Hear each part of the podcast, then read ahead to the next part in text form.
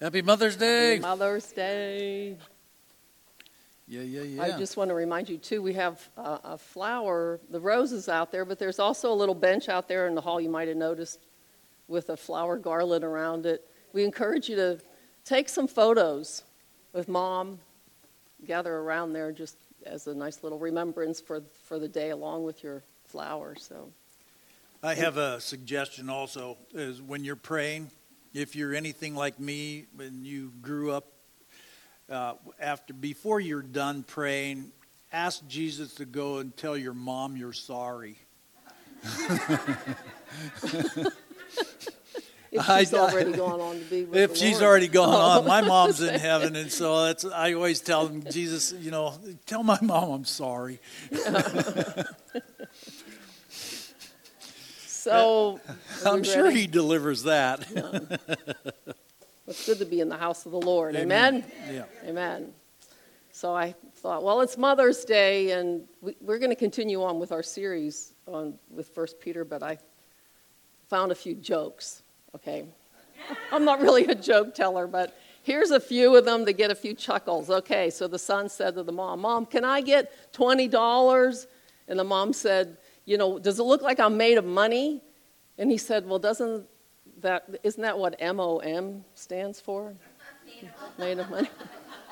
All right. What did the baby corn say to the mama corn? Where's popcorn? Why is a computer so smart? Because it always listens to its motherboard. You ready for some more? Why did the cookie cry? Yeah, why did the cookie cry when we find the answer here? Yeah. because his mother was away for too long.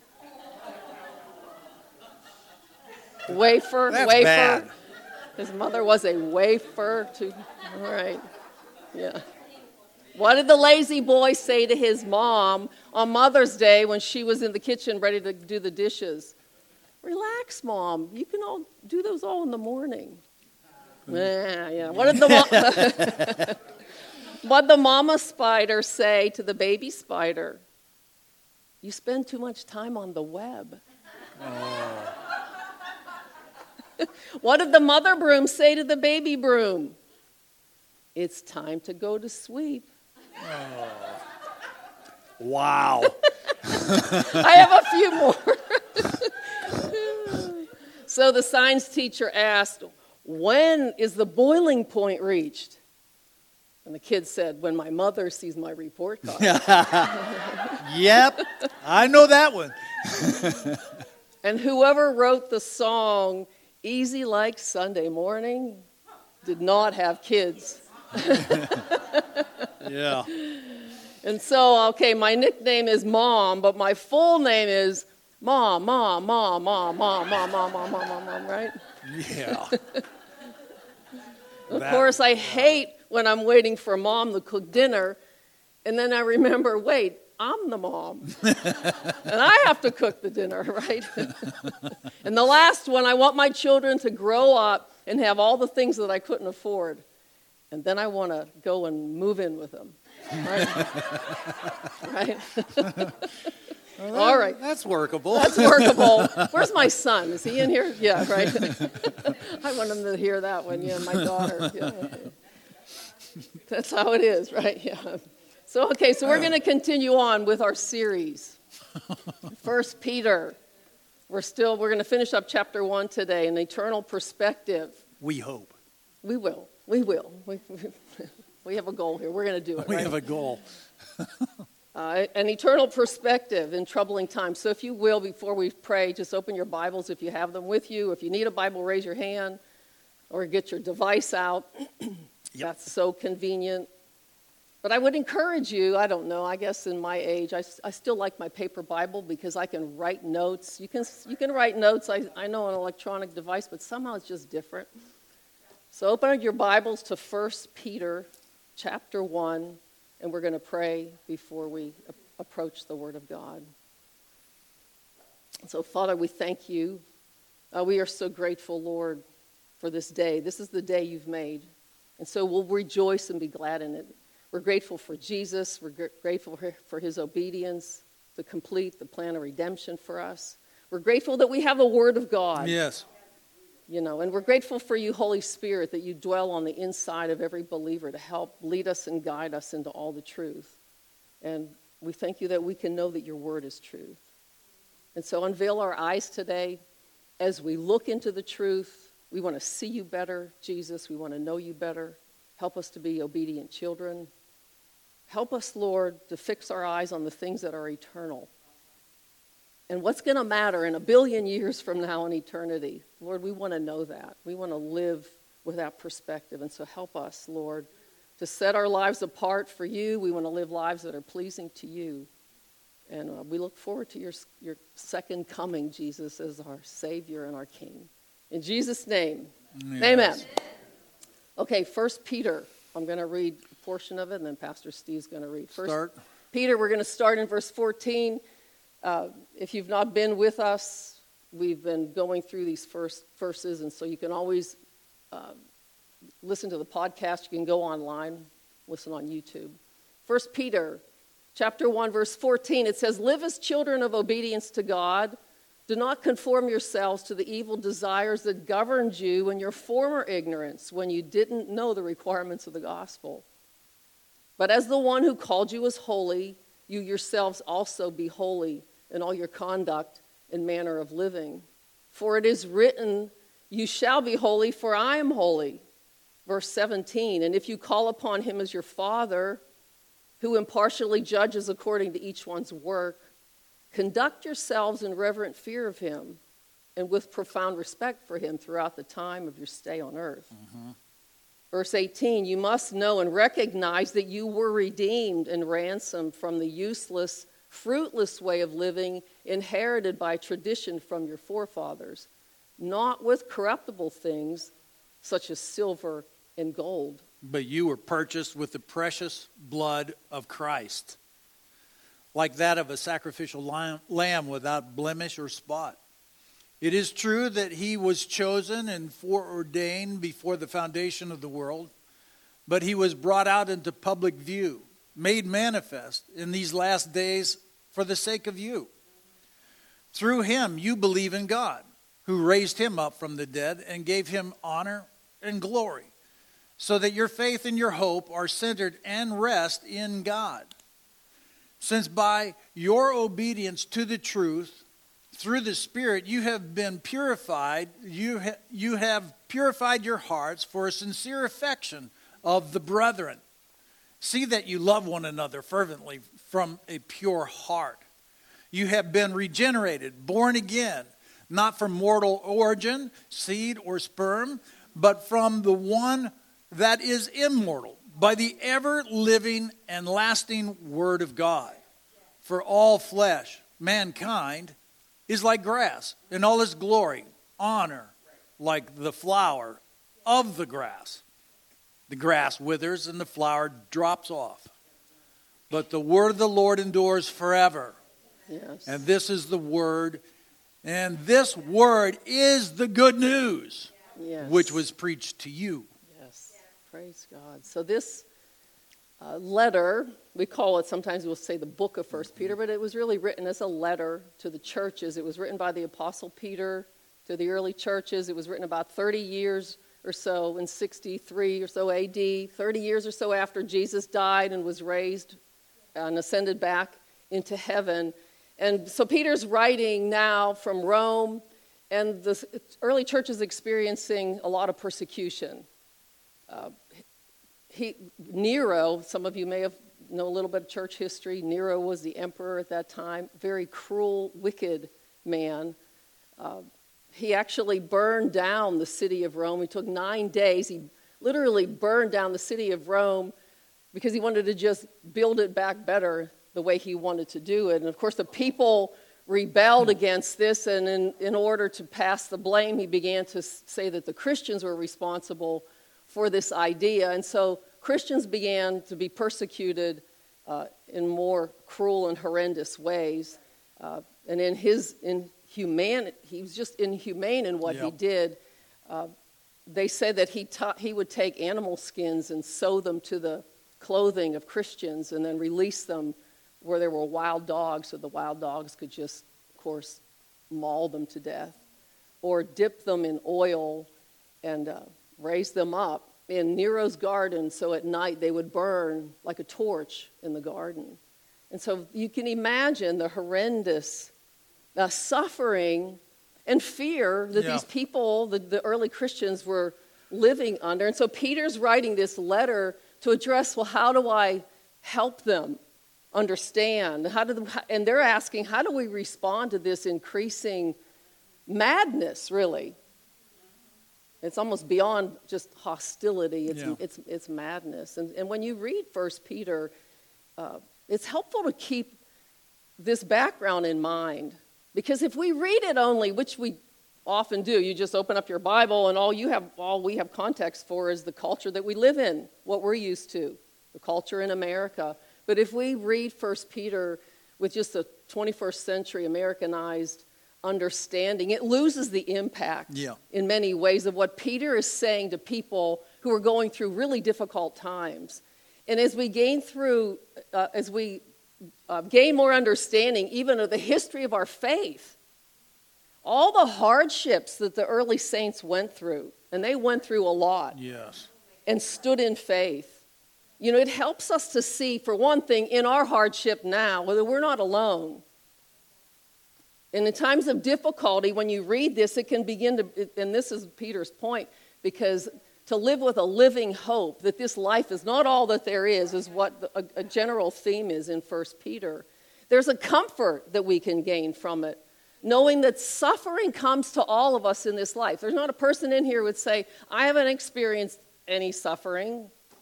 No, suffering is a part of this life. And even as we get into more in 1 Peter, Peter's going to say, Well, don't be surprised as though something strange has Right. happened to you because you're suffering these trials. Because this is just common to people who are going to walk with Christ. And so the letter of 1 Peter is going to help us, if we let it, lean into Jesus. Not draw away and go, oh God, why? And get, uh, get angry and walk away, but to lean into the power that we have in Christ and the sufferings that will take place. And now we talk about sufferings. Nobody really wants to talk about sufferings because no one's really interested in suffering in this life, right? I mean, it takes some mature thinking to think to understand we are going to suffer and we are to Right. lean into Christ when it happens. We want to avoid it all at all costs because we like an easy life, don't we? We like it easy. Yes. And we have it easy, very much so in America. In comparison to these early saints, we let's ha- let's just judge ourselves a little bit here. We have Bibles. They didn't have the Word of God. They had a letter that came from Peter, and then another one that circulated from Paul. And so these are the That's right. things they would hang on to. We've got a whole written Word here. We have it on electronic devices. You can buy them for a dollar at Ollie's, a Bible. We have comfortable church buildings. We have air conditioning. We have heat. We have soft, nice chairs. We don't even have hard benches hardly anymore to sit on. we have church services at kind of at your fingertips, whether you come in person, people can watch online. We have people who are taught in the Word of God. You have pastors, you have teachers. We have wonderful, caring people, like let's say in this church, who serve just tirelessly, who Yeah. give generously so that the church can survive and the, the kingdom and the gospel can be preached and advanced. So, considering like the true difficulty of the people that they were going through in that day and the life threatening circumstances they were going through, I don't know about you, but it helps me judge myself, my attitude about what I'm going through. I'm hoping it helps you judge yourself so that we can all see how easily we can complain and whine about the inconveniences of life. Oh, you know, what it means, even like in, in, in light of what it means to belong to a community of faith, a gathering of people. I don't have time. I got to work. You know, it's, it's not at the right, the, the time of the service isn't at the right time, or it doesn't fit my schedule. Some people said, I just need my Sundays to sleep in. Hmm. I was offended by what somebody said. I'm not coming back for a while. I think if this is the extent of our suffering? Yikes! Could we handle real persecution? Oh, I mean, this is what I mean about judging ourselves. Like, Right. we need to understand even where our nation is headed. And we need to honor and value and There respect what the early saints stood for. Right. Stood through, went through, so that we have the privilege, we have, the, we have this holy written word here. Are we honoring it? Are we reading it? Yes. Are we partaking of the life and the wisdom that God has expected us to have? Because we do live in a very, uh, a very blessed time in this, in this nation. Very Right. blessed. For sure. You know, as we as a church read through the chronological Bible and we read some of the Psalms, and if you uh, are going through that, then you understand that some of those Psalms are Psalms of vengeance. Yeah.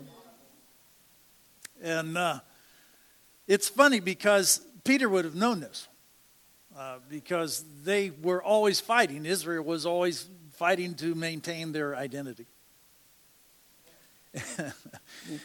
but under the inspiration of the Holy Spirit,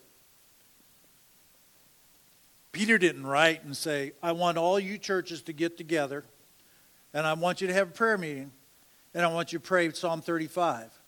I want you to pray that, you know, God would make their way slippery and dark. I want you to pray that the angel of the Lord, the avenger, would come with their sword and crush them down and, and wipe them off the face of the earth. And that's not what is uh, written in the book of First Peter.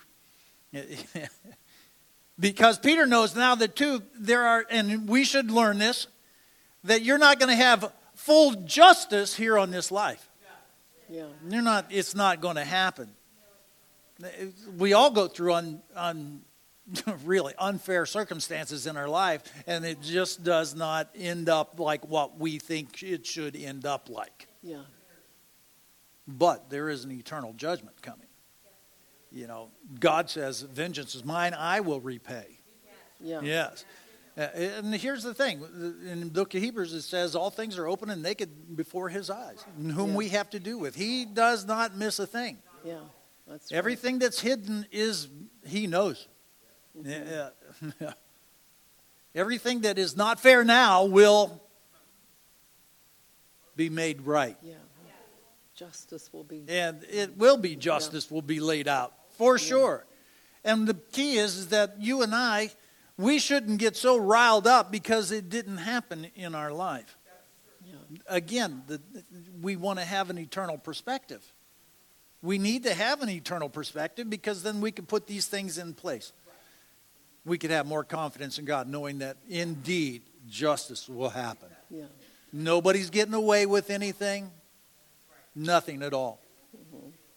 And in Timothy, it says that, you know, some men's sins are manifested before, others are manifested after the judgment. And so it's going to happen. You know, so now he's writing this letter and how we are to walk this tension out between, okay, this was unjust, I was wronged, uh, but how do I live it out? And we're going to look at that in chapter 2. We're going to find out exactly how we live out the way Christ walked it out. He's our master. Right. So we follow him. yeah. You know, we, we see these signs, you know, overcomer. Boy, don't we like to read it when we are overcomers?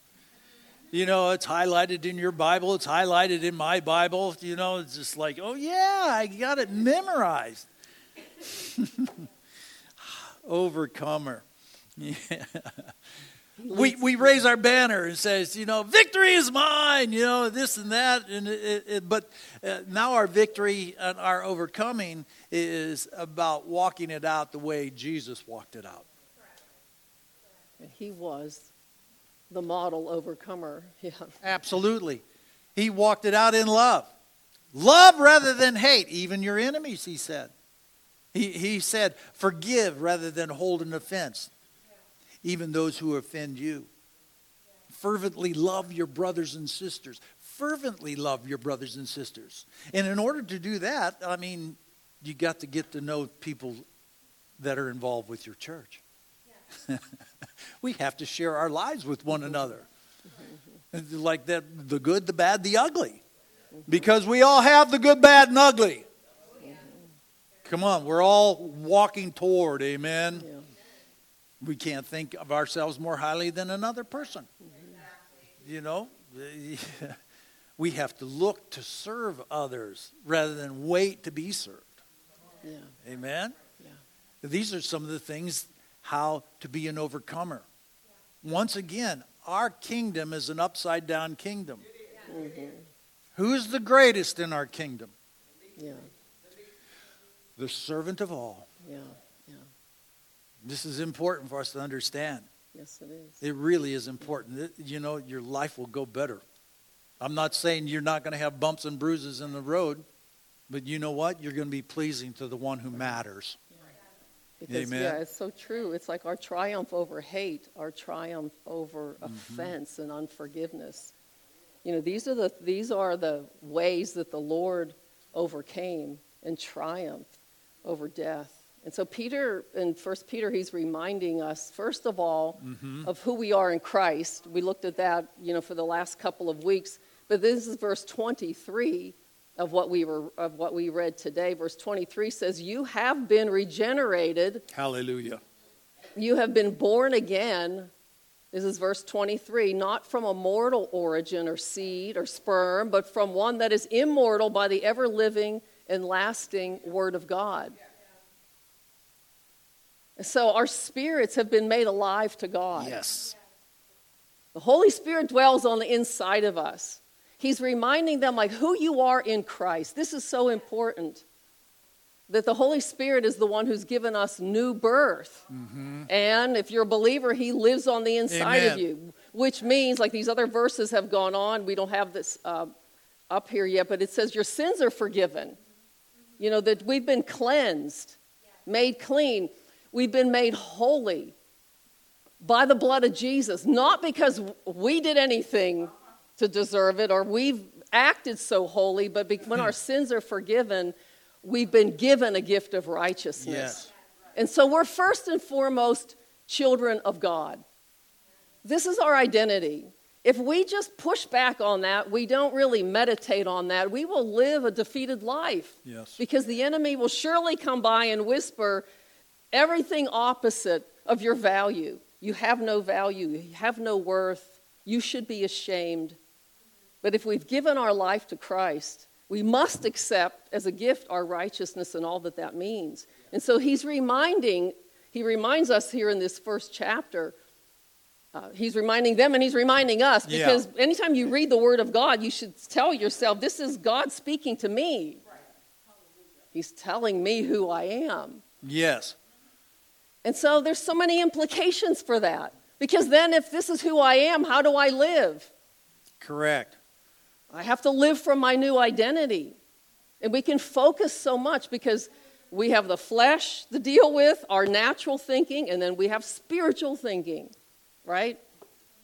And uh, our flesh will want us to always just focus on the here and now, the here and mm-hmm. now. And yet, the, the, the Word of God tells us that the flesh of the world is passing away. Amen. And the only thing that's going to abide is the Word of God. It's going to live forever. And so this is what verse 24 says For all flesh, this is up on the screen, for all flesh or mankind is like grass, and all its glory and honor like the flower of the grass. The grass withers, the flower drops off, but the word of the Lord endures forever. And this word is the good news which was preached to you. So, what do we do now then, in the time that we've been given in the earth? Because what we do now in obedience to the Lord is really what's going to matter Everything. Yes. in the end for all eternity. Like taking time to feed on the Word of God, read the Word of God. Whether I'm read, I can make a choice to read or not read, mm-hmm. right? I can make a choice to walk in the fruit of the Spirit or just walk in the flesh.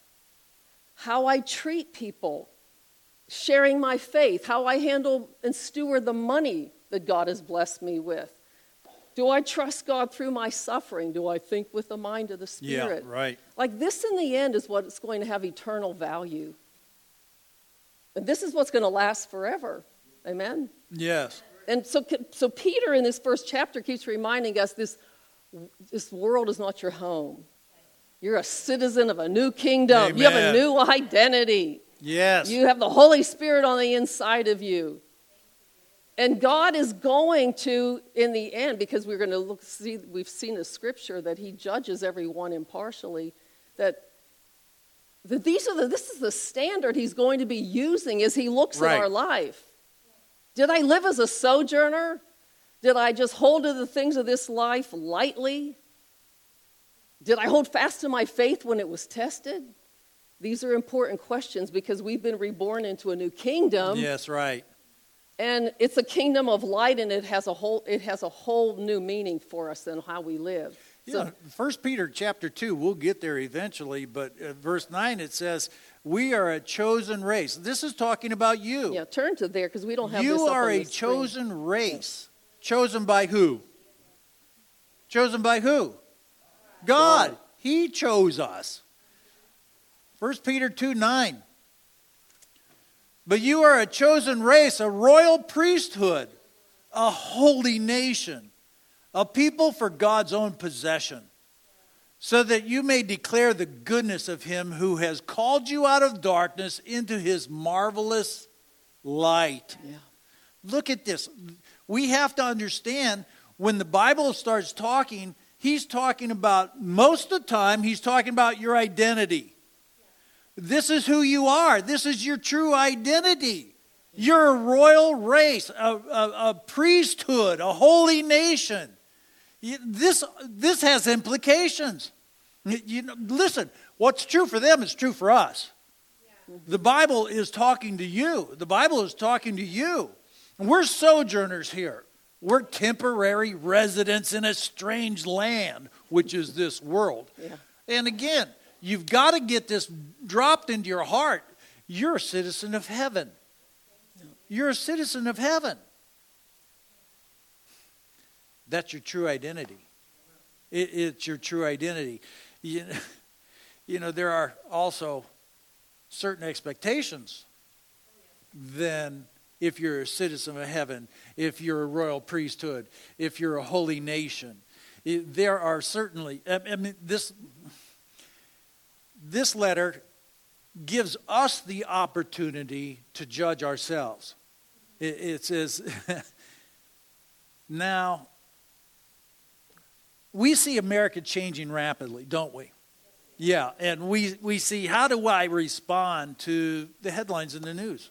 How do you respond to what you watch on TV? Uh, Do you know that your Christian values are being trampled on by the world and the elites of this nation? They're, they're, how do you stand? What do you stand for? Are you standing up for what the Bible says about gender, about marriage, about abortion? We're being marginalized more and more. Remember what Jesus said? He said, This whole world is going to hate you because of me. Do you see how they're layering this right now? Yeah, it, it's been layering since way back. But it's ramping up, isn't it? Mm-hmm. I mean, unless you have never go out of your bedroom, never turn on your iPhone or anything like that, you don't know about it. But this is crazy. And during this time, Jesus is saying that we should live intentional, that we should set ourselves apart. We should be different from the world, amen? We are the minority in this world. And that's why it's going to get ramped up against us. Just like Nero blamed the Christians for burning down Rome, now it's our fault that a man is born a man and a, a woman is born a woman. You watch. It's just going to just start ramping up. And that's why we have to look at First Peter and say, all right, I'm not getting dipped in oil and I'm not being put in Nero's garden for a flame. That's why we have to judge ourselves. I love what Pastor Mamie said. It's like we whine and complain about the dumbest things. I didn't get my way. I can't do this because it doesn't fit in my schedule. You know, the, the, the Christianity is all about sacrifice, folks. It's, it's not about you getting your way. It's about sacrifice. You know, he's talking about us to live in reverential fear of the Lord. Yeah. Why? Well, he's coming back. Yeah. We have to have that awareness that Jesus is coming back. You know, it could happen today, it could happen right now. Uh, but the big thing is, is that you know we get this all the time, a hooray about he's coming back. Yeah, hooray, he's coming back. But you know what he's going to say? Are you ready? Is your lamp full of oil? Do you have extra oil? You know, in the book of First John, it, it talks about uh, us being prepared and not to shrink back at his coming. I mean, and that means that there's things in our lives that we need to change. Yeah. We need to drop. Yeah. Yeah. Yeah, he is holy. Yeah. And this is what he expects of us. We just read it. Be holy as I'm holy. And how does that happen? Well, you've got to understand your true identity and who you are. Because too many Christians are living outside of their true identity. it's, it's, we've, got, we've got to understand uh, these things are really important. It's not going to, you're talking Jesus out of anything when he comes back. You're not going to say, well, you know who I am. And you're not going to say, well, you understand. He's going to say, no, you don't understand. Yeah. And yeah. the sentence will be forever. Yeah. Yeah. You take a look at verse Some, 17 yeah, verse again. 17 of 1 Peter 1. Um, it says, And if you address as Father the one who impartially judges according to each one's work, conduct yourselves in fear mm-hmm. during the time of your sojourning. Yeah. So this says a lot to us. It tells us that there is a judgment to come. Yes. And it's going to be according to what we did, like did our works. Our works don't save us. Yep. Amen. We have to keep, you know, understand our salvation. You can't, you, none of us deserve salvation. You can't work your way into God's good graces. We're all sinners saved by the grace of God. But once we are in the kingdom and saved, then the Lord says, Now I have good works for you to do. I have I want you to be a child of obedience. Now that's where a person will be impartially judged according to our works. And I think you mentioned that scripture, don't shrink back because there there may there will be a shrinking back as as we begin to as, as he looks at our life. I think things right then will become very plain. Yep what we did with our life. And so there's a judgment according to our works that, we, that we'll all face. And he reminds us, you know, as we read through this chapter, that it took the torture of the cross. It was like the you were not ransomed, it said, with silver and gold. The, the Lord didn't have to pay money to save us, that it right. took the torture of the cross. You know, the pain and suffering, the whipping that he took the three days in the grave, and then the power of the Holy Spirit to raise him from the grave when, when we were justified and cleansed of our sin to accomplish our salvation. Hallelujah. So salvation comes to us free, but we do have a debt to the Lord. We do owe him a debt.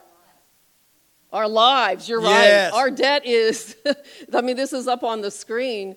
Uh, Jesus bought you and therefore has every right to tell you and I how to live right? And then let's just read it the next slide. Let's make it personal. Yeah. And let's say this together. If it's no, that I think I have a different one up there. Let's go back. Go ahead to the next oh. screen. Oh. Yeah, there we go. go. Yeah, thank you. Let's read this together. Jesus, Jesus bought me and therefore has every right to tell me how to live.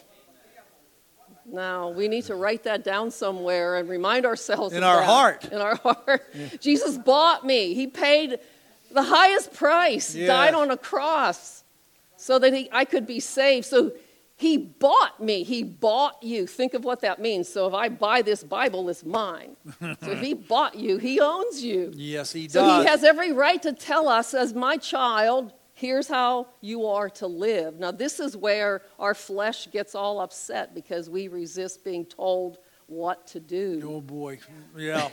why did he? Why would he want to tell us how to live? For, For our good, good yeah. is right because he knows we have the flesh to contend with. And because we battle the mind of the spirit and the mind of the flesh, they're enmities against. They, the mind of the flesh cannot please God in any way. And so there's a good warning right there.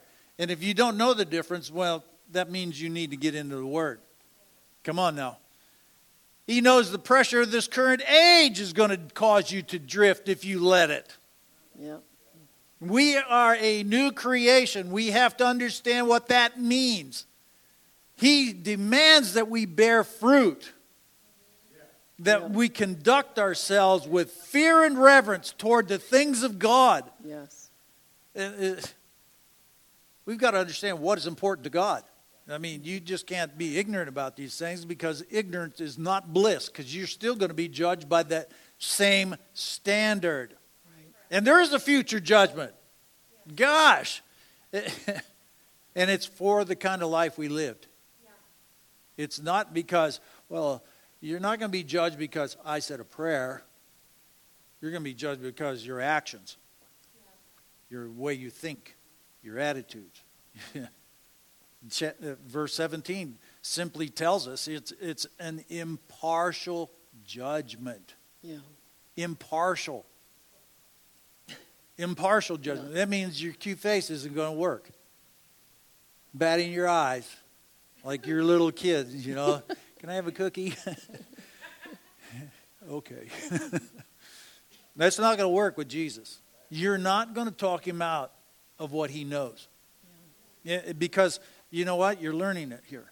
And there's a requirement of us to know who we are in Christ. A requirement. It's demanded of us. Jesus said, Learn of me. Yes. Yeah. He didn't say, Well, it's okay if you don't know. He, he- no, he says, You know, there's 1,500 commandments in the New Testament? Got quiet in here. you know, we have to know that we are going to be judged. It's an important subject. You've got to know it. In fact, we must know it. You know, Hebrews 2, uh, Hebrews 6 2 says this that eternal judgment is an elementary teaching of our faith. Yeah. Yeah. Elementary. You know, think of the word elementary. Doesn't it deal with the simplest and most fundamental things? Yeah, it does. In elementary school, you learn reading, writing, you learn uh, arithmetic. Uh, why? It's because when you go then to junior high school, what happens, you build on that foundation. Then you go to uh, uh, the, how does it work here? It's different. Junior high school and high school, intermediate school. And then, you know, you go to the high school and then you go to college. All the while, you're building on the foundation you were supposed to have in elementary school. Right. So, like, if you didn't go to elementary school, Oh, boy. I mean, you're really going to struggle in life, right? I mean, if you can't read or write in this Oh. world, you're really at a loss. And if you have no basic understanding of, let's say, math, you know, reading, writing, and math, the basics, the elementary things, you can't function in the world because the whole world is, is on this buy and sell. Mm-hmm. If you don't know how to do math, one plus one equals two, you're at a, at a loss. And so the Bible, when it says it's an elementary principle to understand eternal judgment, think about it in those terms. Yeah. That as a baby Christian or a young Christian, I need to understand this, this basic thing about where I'm headed. There's a judgment to come in my life. There's an eternity ahead of me that I need to be prepared for. And then I build all my life choices around that basic understanding.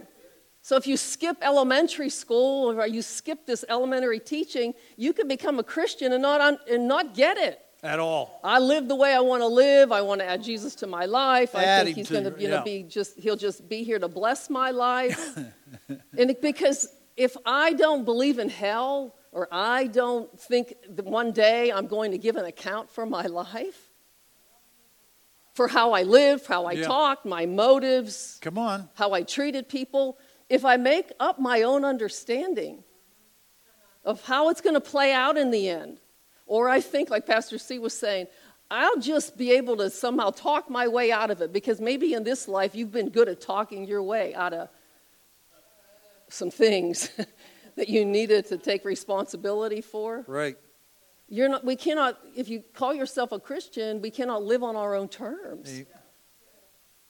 You actually, what you're doing then is you're making yourself out to be an idol. You've created a God in your own image. It's like, Right. this is how God is. Yeah. And you're being deceived. I see many Christians doing this, and this is why we bring it pretty plainly. Yeah. You're building your life on sand, not on the rock. Amen. And the, the scary part is many Christians are doing this, and, and we as pastors feel like, well, we just need to be plainer and plainer and plainer. And I heard someone say this, you know, that I want to know now. He said, shock me now. I don't want to reach the judgment seat of Christ and go, what? Yeah. How come nobody told me this? So let's shock us all now Yeah. and understand where we're going. We don't want to skip elementary school and think we're building our life, our Christian life, and we haven't put this eternal judgment inside of our future of what, what's going to happen. Right, because it, it actually will help us have a fear, healthy fear of God. Because the Bible declares the fear of God will keep us in the way. You know, too many Christians just really do skip elementary Bible elementary school. Yeah. I mean, they never read the Bible. Uh, They have no understanding of eternal judgment, its implications. Really, come on now. Uh, They make up their own beliefs. Oh, my God would never send anybody to hell. Yeah. I mean, you've heard it, you know. I mean, really. Or there is no hell. We brought we brought some statistics up for you here just a month ago. Christians, no pastors saying that there's no hell.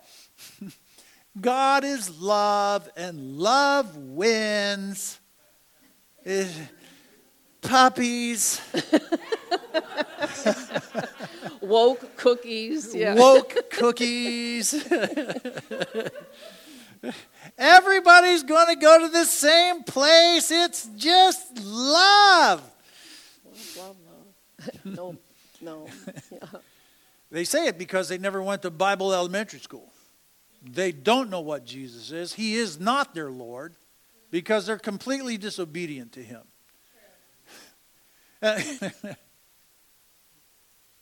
if we understand, I'm on, honestly, if we understand that there is a judgment to come, then we're going to be more interested in, in doing the Father's will. Amen. That's And right. it goes back that he's impartially judging us. Again, that's really important. And again, he's not going to judge you because you said a sinner's prayer. You know, he listens to your words there and then he watches you to see if you actually believed it.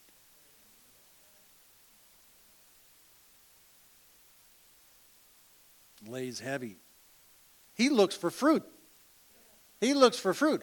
Is the character they're living now according to my will when they claim they were born again?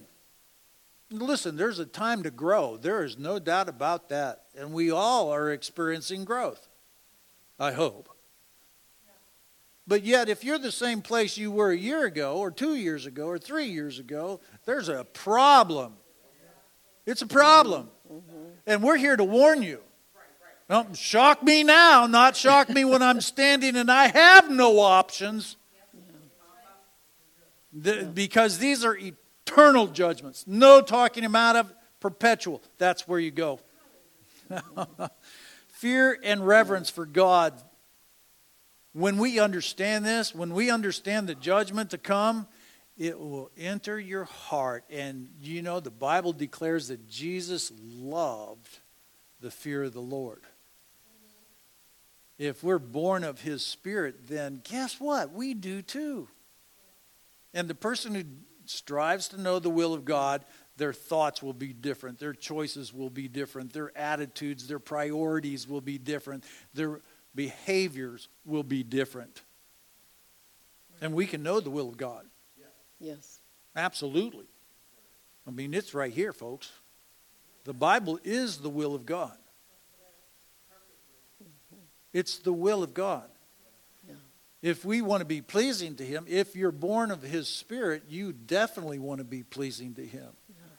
If, if you're not, then we're going to give you an opportunity to become born again so that you could actually have a judgment that is beneficial to you rather than eternity of torment. And without, I mean, we're going to we're going to do a message or two in the future, digging around, digging a little deeper, looking mm-hmm. at the mm-hmm. scriptures around these things. But just for the sake of something on the surface, uh, believers will stand before what the Bible calls the judgment seat of Christ. It's really not about judgment, whether this regards your salvation. You know, we persevere. There's two judgments. Yeah, there are two judgments. The there's Bible a, teaches. Uh, there's a judgment for the unbeliever. At death, the unbeliever goes to hell. Then, then the scripture describes, which is a place of torment. But after the millennial reign of Christ, when you, you reach the great white throne judgment, because that person's name is not written in the Lamb's book of life, mm-hmm. it says death, hell, and, and uh, the, grave are thrown into the lake of fire for all eternity, for all those whose names are not written in the Lamb's book of life. For the believer, our judgment is actually a, a judgment of rewards, where we stand before Christ and will be rewarded for what we did in love and faith for God, for Him mm-hmm. in the earth. And so it's not a question about our salvation, it's a, it's a, it's a time for rewards. And Jesus wants to reward Amen. you for a life well lived in trust to Him. He wants to give a reward for the littlest things we did in love and devotion to Him. A cup of cold water will not be missed, He says, to, you know, if I give it to a child, that He sees it, He's watching it. And, and He told, like, the, the parable of the talents, where people were given mm-hmm. all a variety of gifts from God. Now, right? and, they, that, what was here's the problem: one guy buried his talent, didn't use it. Didn't use it. you know, it's easy to compare gifts. You know, these gifts are skills that God has put into you. You you have a tendency, some things that you like to do, and you know. But what happens is that we like to compare gifts, and well, I can't do that. I mean, I you know, I I'm not gifted. Look at them; they've got it all. I'm I'm not. I I'm just going to sit here. Oh, you're burying your talent. You're any talent that God gives you is to be used to glorify God, and it's to be valued. To be valued. I've got a gift. Yes, you do. You have a gift, and God is asking you to use it. I mean, it's a, you know, don't minimize the gift. But this guy, he buried his talent. Didn't go well with him. It did not go well with him. You know, we're, we're talking about how that you can employ the gifts that God gave you. And as you do these good works, because you were foreordained to good works because you were born again. Again, you are not saved by your works. But because your identity is in Christ, you will automatically want to do good works because that's who you are. And it says here in First Peter it, what was that? We have it up on the screen, First Peter. Okay, First Peter 4.10. Look at that. Each has received a gift. Use it to serve one another as good stewards of God's manifold grace. Everyone is gifted. Our gifts aren't for ourselves. Our gifts are for other people to serve. We, you know, don't you want to be great in the kingdom of God? That's a good desire. I want to be great in the kingdom of God that means I'm going to serve more. Are you gifted to make money? Great. That is a gift. The Bible declares having a gift to make money is an anointing of God. Are you using it to bless and advance His kingdom? I mean, seriously, are you skilled at teaching? Are you able to get somebody one step closer to Jesus? Are you looking for opportunities like that to make a disciple? Are you skilled in electronics? Or, you know, you have an ear for sound? You know, these things are, you, good gracious, these are skills that you can employ here at the church. You really can make, have person take one step closer to Jesus.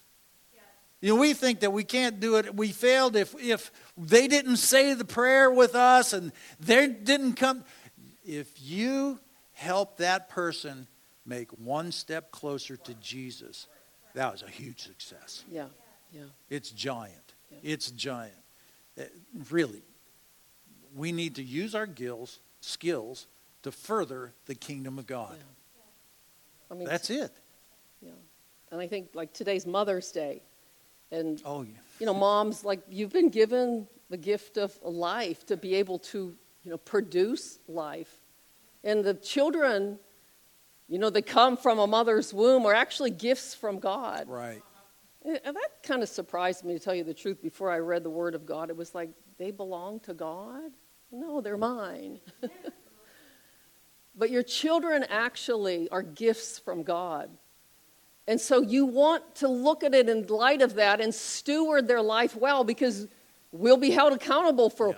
What we did with that gift, that child that came into our life. Did I steward this child well? And what would be a, a good way to steward a child's life? Well, you make an intentional decision. I'm going to lead this child to know you, to walk with you. And we need God's wisdom Amen. to do it. We need God's grace to do it. We need His patience. We need a lot to be a mom, to know how to raise your child, to love and know the Lord. And how do we, we, we could bring them to church? How could we do these things? It's like, well, we can bring them to church. We could pray with them at home, right? Yeah. We can teach them to worship. We could worship in our home and model worship. We could learn to impart our faith to them. What the Lord is teaching you, teach them. Yeah. Simple things.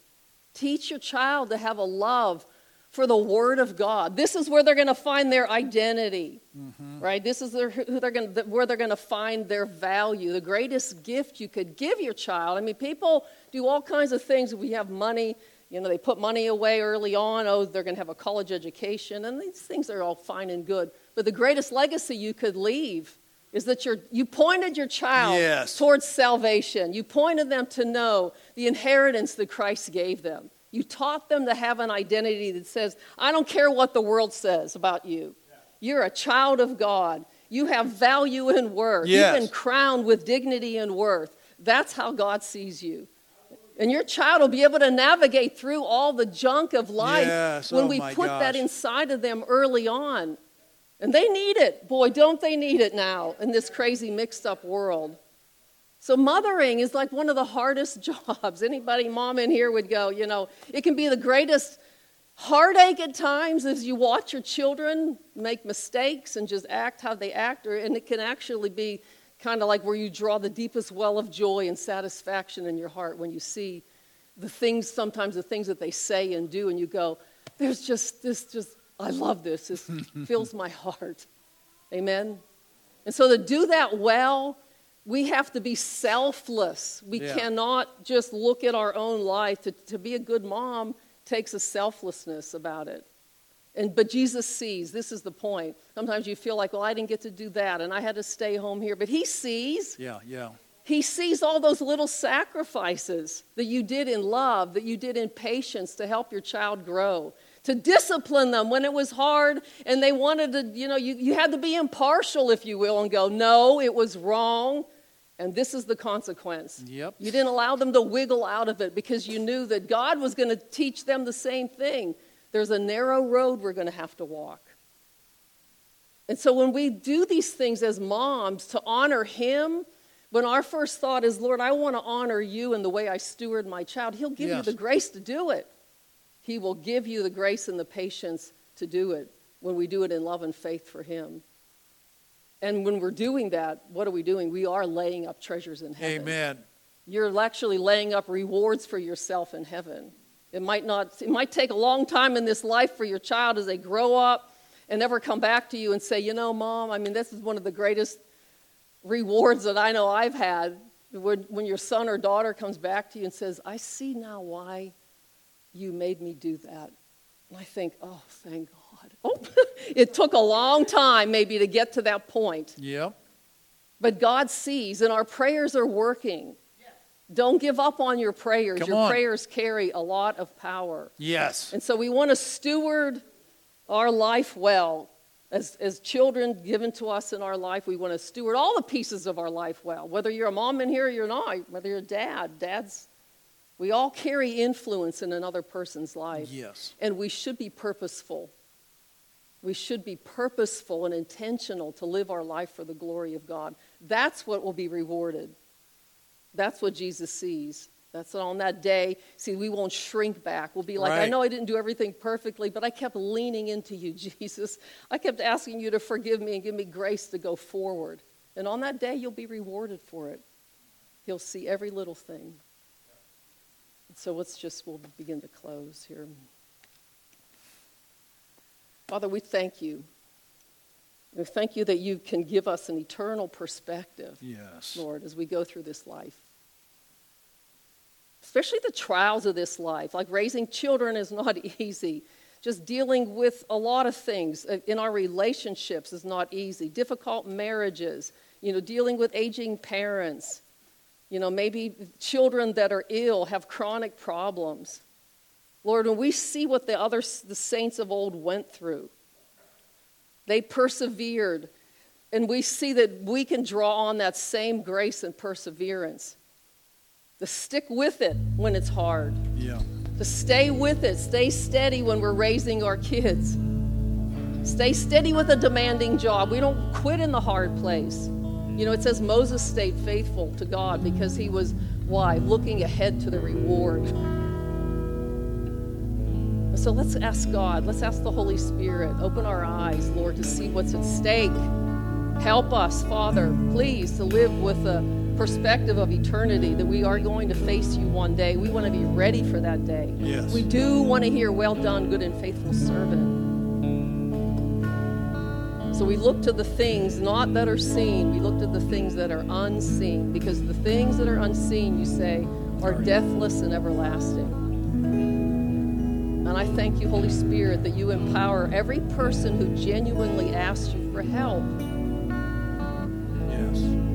Ask him. You know, this our relationship with Christ is personal. Talk to him right now, just in your heart. Ask him for grace. Ask him to give you an eternal perspective. Ask him to help you raise your team, to know him, your child, to know him, lead them towards salvation. He's listening. And we thank you for the grace, Lord, that comes.